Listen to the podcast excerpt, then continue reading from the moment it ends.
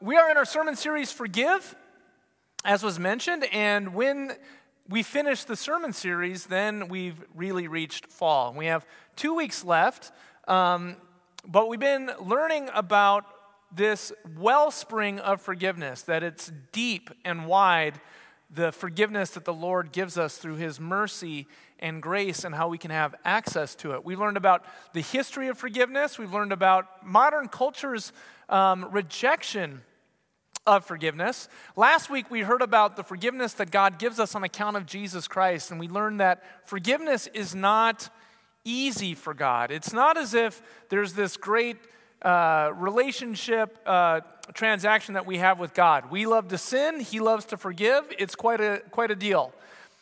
That's not it at all. Death, uh, um, forgiveness is costly for God, so much so that it is only carried out through the death of his son. That God is able to release the currency of the kingdom of God, which is the forgiveness of sins. It's how God relates to us and reconciles us to us because we are sinners. Um, we've rebelled against God by our very nature, and we live in an unforgiving world. And yet, in order to be your God, in order to be who God truly is, God enters into the costly endeavor, the hard endeavor of forgiving sinners in order to reconcile them to himself. And so, this, uh, uh, the topic today is where we move from that, where we move from the blood of Christ that uh, Pastor Mark preached on last week, and how do we actually use this forgiveness that's been poured out upon us through Jesus? How do we actually forgive? Maybe you're thinking to yourself, how can I forgive? How can I grant someone forgiveness? I'm still angry and hurt. Is that how it works? That we have to feel uh, like, like we should forgive, then the forgiveness is possible? What if I forgive someone, but I still hurt inside, I'm angry inside? Did that mean that I, I didn't forgive correctly? Was there something wrong with it? so, this is what we're going to talk about today. Timothy Keller says in his book unless you forgive deliberately, thoroughly, and with all the help Christ offers, your anger will defile you. Your anger will defile you if you do not forgive deliberately and thoroughly. Well, what, is, what does this mean? Hebrews talks about it.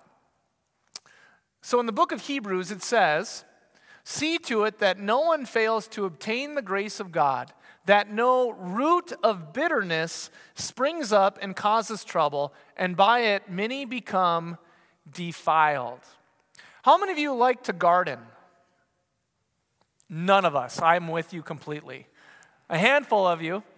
Uh, I, I get the, the benefit, and, and I, I actually like it, of mowing the lawn and taking care of our lawn. This year, though, Melissa and I tried something different. We didn't go with the usual company. We're trying to, trying to um, uh, limit our, our toxic foot, footprint and move away from, excuse me, chemicals.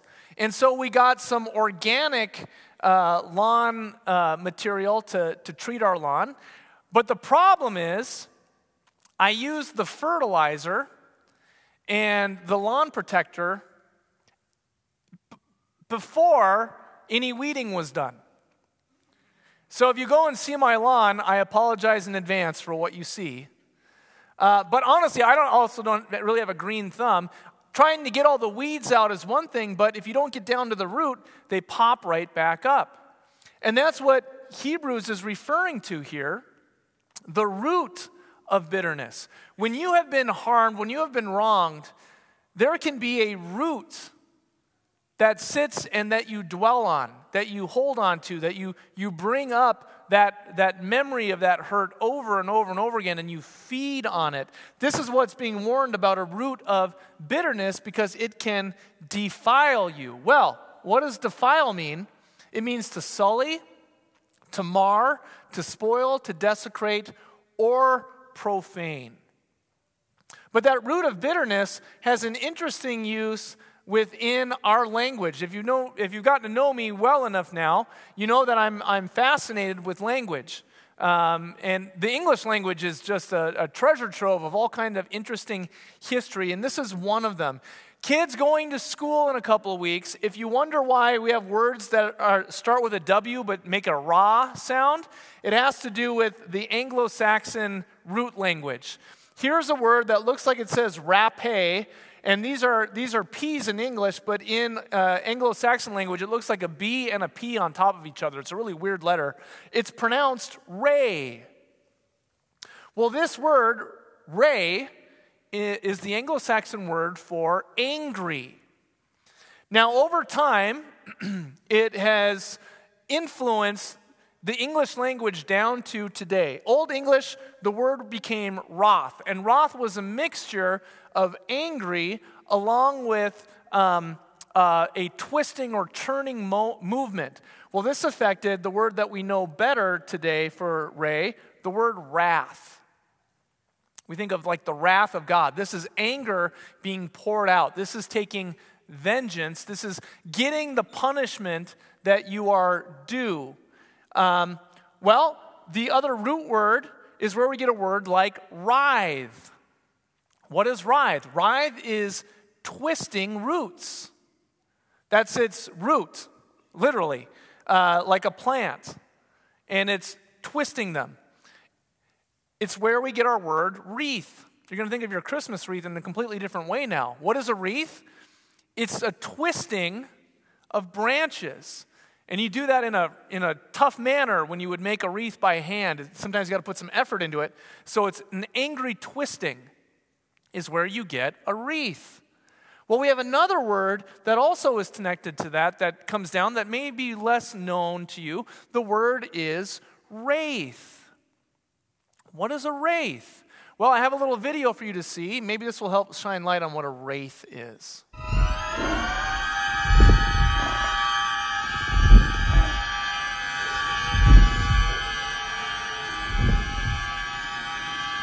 The Stay Puft Marshmallow Man.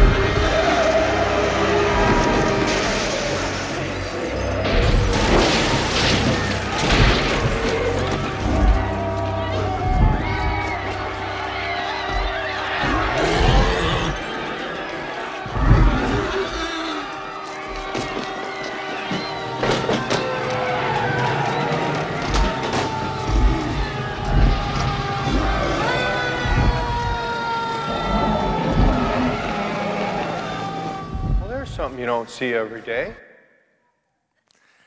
A wraith is a ghost, but it's not like the Holy Ghost or a benevolent ghost. A wraith is a um, spirit, a haunting that's locked in place. It can't move beyond where it is, and it causes all kinds of damage. Uh, and so, how do you keep from becoming a wraith controlled by your past hurts? You need to forgive well. Uh, I think of that word well like a wellspring to overflowing. It's what we have by the grace of God in Jesus Christ. But if we don't uh, exercise those ghosts that hang around us, they will lock us in place. Every one of you has had to deal with ghosts from your past. Ghosts of hurts that have happened. You may not even realize it because it happened a long time ago, and it may be something that's completely benign. I've talked about this before with myself.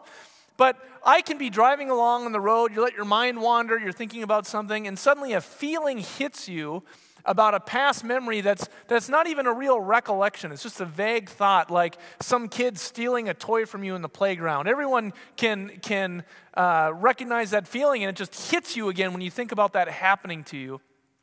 Well, that's like a wraith, it's like a ghost that locks you in your past. And how do you move beyond that hurt?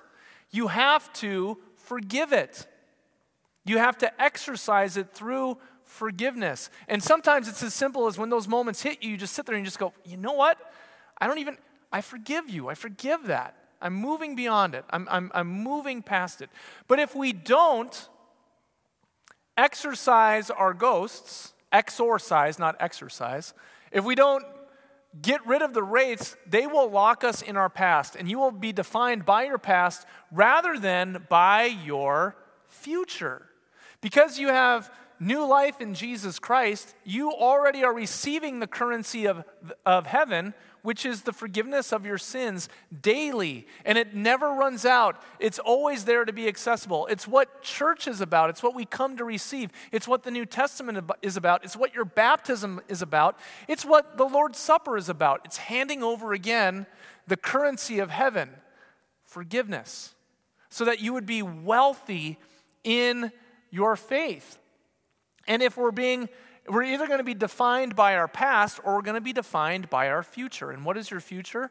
You have the hope of the resurrection, which redefines how we live life in this unforgiving place. If you wonder, but I don't really have any, any wraiths in my life that I need to forgive, well, let me just tell you that unless you recognize and forgive those hurts from your past, they will affect your, your future. All of us have had a, a longing love that we have lost. Maybe you're in a, a romantic relationship that didn't go well. If you don't forgive the harm that was done or the wrongdoing that was done, it will haunt your next relationship or your next several relationships. It can even affect your marriage. It's why we, as pastors, when we talk with couples about uh, pre marriage, we talk about their previous relationships in, in, in an effort to, to recognize the hurts that were there in order to forgive them so that they don't become a ghost in your new relationship. Whether it's a fight that you had with a friend a long time ago, whether it was a disagreement with someone uh, that was never reconciled, those are all hurts that can sit on us and continue to haunt us into our future. How do we move beyond that? How do we keep from becoming a wraith controlled by your past hurts? Forgive well. So, how to forgive? How do we actually do it? Three easy, super duper steps. The first one is from Matthew 5 23 through 24. So, if you, it's talking about you, are offering your gift at the altar, you're in worship, and there remember that your brother, so this isn't a stranger, this isn't an acquaintance, this isn't someone uh, in a different political party. It's not like, you know, in Washington, D.C. This is about someone close to you, your brother, has something against you. Leave your gift there before the altar and go. First, be reconciled to your brother. Point to be made reconciliation is not forgiveness. Reconciliation requires three things it requires forgiveness on the person who was wronged, it requires repentance by the one who's the wrongdoer, and it requires accountability. The person who was wronged not only forgives, but makes it clear to the person that they were wronged and they, they seek reconciliation through forgiveness. When those three happen, forgiveness, reconciliation, and accountability, their reconciliation can take place. But you can forgive without reconciling because forgiveness starts inwardly. It's about what's going on here. Something else will happen outwardly in, in the steps of, of forgiveness. But this is about in here. Be reconciled to your brother and then come and offer your gift. So, the first thing to do to be able to forgive someone, even before talking to them about it, is identify with the person. They are not a one dimensional villain. When we are wronged by someone, it's very easy for us to begin to have false impressions that are happening in our own head about them. Have you ever heard this phrase? Don't let uh, you know uh, they're living rent. I'm living rent free in their in their mind. That's a way of saying that they're they're thinking all kinds of things about you that may not be true at all, and it's defining how they look at you. If you are forgiving someone, you need to recognize that they are a person. They're not a supervillain like the Joker or Lex Luthor. This happens more often than you think in relationships, where there will be a disagreement, a point of conflict, and rather than talking about it and reconciling, uh, the two will begin to think thoughts about their spouse, between a husband and a wife. Uh, uh, they'll begin to think false thoughts about them, that, that they're doing these things to, to really, you know, because they're a bad person. I'll give you an example. Husband and wife come home from work, there's dishes in the sink. The wife asks the husband, Would you please do the dishes? I did the dishes last night.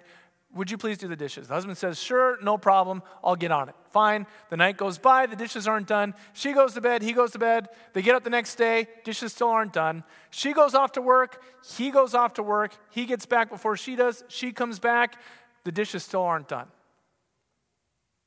She goes and she speaks to him. Hey, why aren't, why, why aren't the dishes done?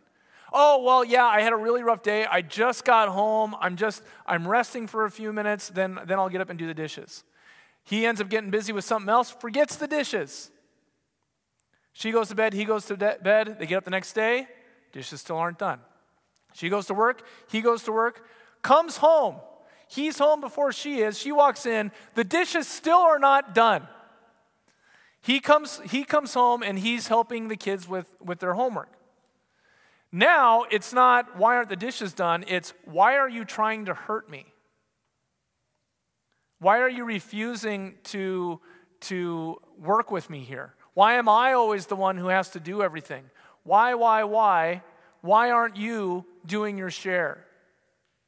You, and then false thoughts come in. You're this, you're that, you're so on. This happens in every relationship. This is called the wall of conflict. And those are the germs that can harm a relationship. They're the ghosts that come in to haunt the relationship. When what needs to happen is conversation, forgiveness, in order to understand where the other person is coming from. Now, this isn't to say that there aren't abusive uh, actions in relationships. I'm just talking about, in general, how we can uh, read into someone something that they're not and turn them into a one dimensional villain rather than seeing them for the person that they are. The second one is from Matthew 6, verses 12 and 14. It says, And forgive us our debts as we also have forgiven our debtors. Maybe you recognize this. This is from the Lord's Prayer. For if you forgive others their trespasses, we say trespass, sin, debt, your heavenly Father will also forgive you. This is the second one. This is in forgiveness, you are absorbing the debt that the other person has to pay or, or should pay. This is the word aphiemi. This is the Greek word for forgiveness. It literally means to absorb the debt or remit the debt. There's always a cost when sin happens, when someone is wronged. There's always a cost.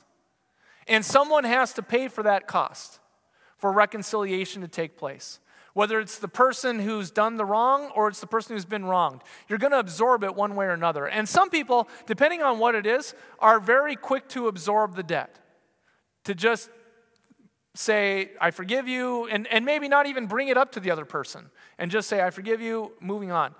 But sometimes, forgiveness is like buying with credit. You can pay off the debt immediately, and sometimes it's going to take a while. So you don't have to feel like you need to forgive someone to forgive them. We just forgive them because of what Jesus says, because forgiveness leads to, um, uh, is the beginning of reconciliation, it's not the end. Forgiveness is the beginning of justice, it's not the end. Uh, it's very much like you have a Jesus credit card. Because you are forgiven, you can forgive. Now, you may not feel it inside, you may not even be in a place of reconciliation, but you begin to pay off the debt after you say to someone, I forgive you. When someone says, Forgive me of my sins, and you say, I forgive you, you may not feel it inside, but now you begin to pay off the debt because you've absorbed the debt. And this is how you pay off the debt. The next time you see that person, you speak courteously and nice to them. When that person's not in the room and someone brings them up, you choose not to speak ill of them. With each of these choices that you make, you are paying off and absorbing the debt. Um, when you're able to no longer carry those thoughts and, and, and play them over again in your head over and over and over again, the wrong that they did to you, you are absorbing the debt. When you're saying, I'm not going to dwell on this anymore. God, I give this to you. I forgive them. You do that every day. This is called discovering forgiveness. Forgiveness is not just an action that you do once upon a time, it's a process of discovery. As you live more and more in God's forgiveness, you're able to forgive others who have wronged you. So it's like paying a debt with a credit card. And the more you choose to be gracious towards someone, the more you're paying off that debt. And in time, the hurt will go away. The hurt will no longer haunt you. You will forgive them completely and totally. The third one is if your brother sins against you, go and tell him his fault between you and him alone. If he listens to you, you have gained your brother. This is known as the Matthew principle, and it has to do with how do you interact with fellow Christians when they've sinned against you? Well, the simplest way is go and talk to them because that then allows for reconciliation. If you say to someone, You wronged me, and they say, Oh, I'm so sorry, well, now you can forgive them and move forward together. Or if you say, You wronged me, and they say, Oh, I, I, I, didn't realize this is what I was doing, and suddenly you realize, Oh, they didn't wrong me, well, then you're able to move forward together. This is used in the church quite a bit. This is number three it means do good to them. You forgive on the inside, but then you need to speak truth on the outside. With someone that is a fellow believer or someone that you care about, speaking to them is absolutely necessary in order to bring about reconciliation.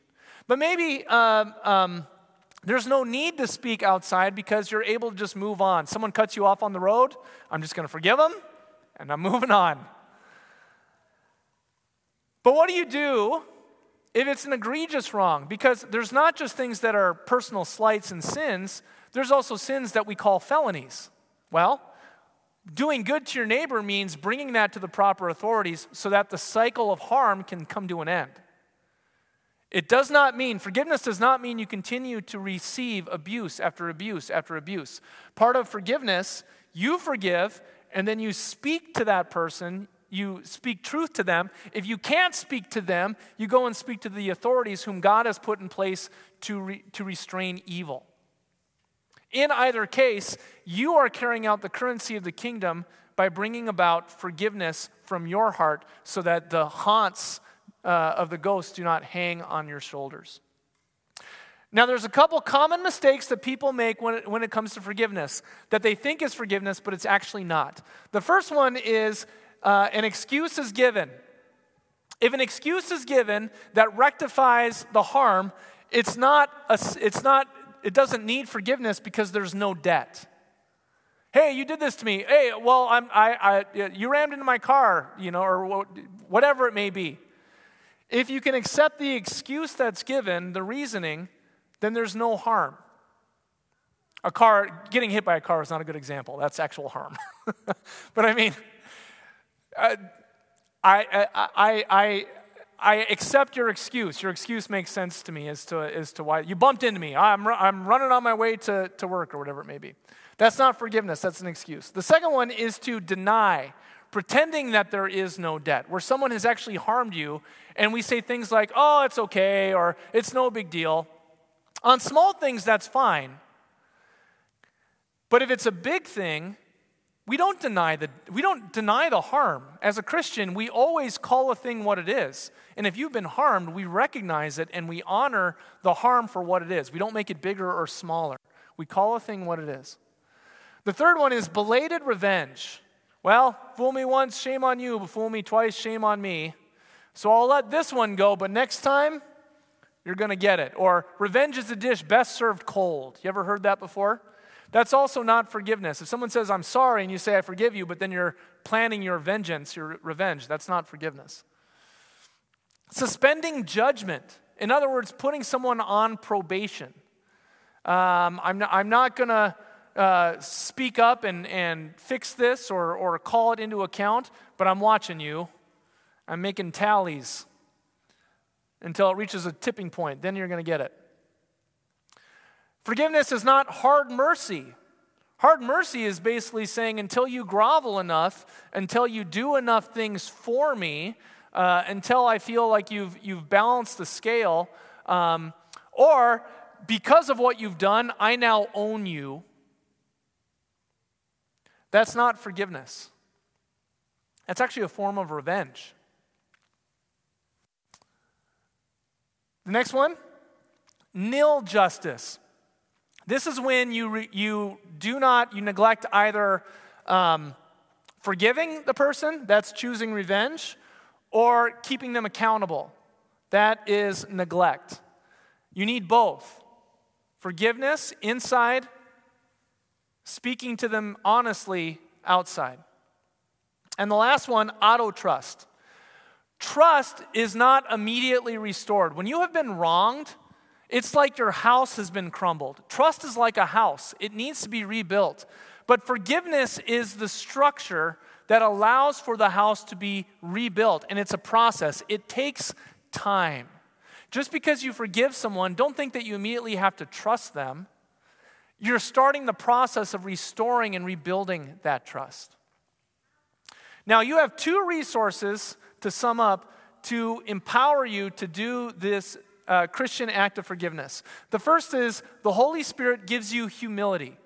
If you have the Holy Spirit, that means that you believe in Jesus Christ as your Lord and Savior. And if you believe in Jesus Christ as your Lord and Savior, then you confess that you are a sinner in need of His forgiveness. And the more you recognize what God paid for your sake, the more deeper, hum, deeply humble you become that you are re, uh, redeemed by God. And so your life is about your future, not about your past. It's about the hope of the resurrection, not about the failings of a sinful world. You can be set free from those things. You can be empowered. If you've been wronged, greatly wronged, harmed, abused, the, one of the strong ways of regaining your power is through forgiveness. And there's a humility that comes with being forgiven in Jesus that allows you to do such things. The second thing is that you are wealthy. As a Christian, you have spiritual wealth that is beyond anything that the world can comprehend. It's why they're amazed by Christians who can forgive when wronged. It's because you are not poor in forgiveness. You are wealthy in forgiveness. God has uh, promises with your name on them. Every one of the promises in Scripture is a yes with your name on it, and so you are filled with the currency of Christ. You have like a Jesus credit card with you all the time. And with this card, you're able to, to transact in the currency of the kingdom, which is forgiveness. And that's because God has made you wealthy. The forgiveness that you give is not something you need to come up with on your own because your, your well is going to dry up. Your forgiveness comes from God. And so it's unlimited. You have unlimited credit by which you can exert forgiveness in the world around you. Forgiveness is not easy, it's incredibly hard. But because of what God has done for you in Jesus Christ, there is no harm that you have to dwell on. Who cares if someone has sullied your reputation? Who cares if someone has harmed you? In the short term of things, your story, although very real and to be honored, and the suffering that you've gone for, through is to be honored, Christ died on the cross for you to redeem you, to set you free, and your story is much bigger than those previous harms.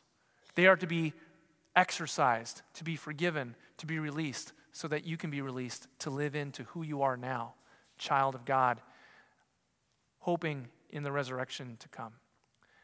Jesus Christ died for your sake. All of your sins are forgiven in his name. Let us grant forgiveness also. Amen. Hey, thanks for watching this video today. I hope it's been a blessing for you.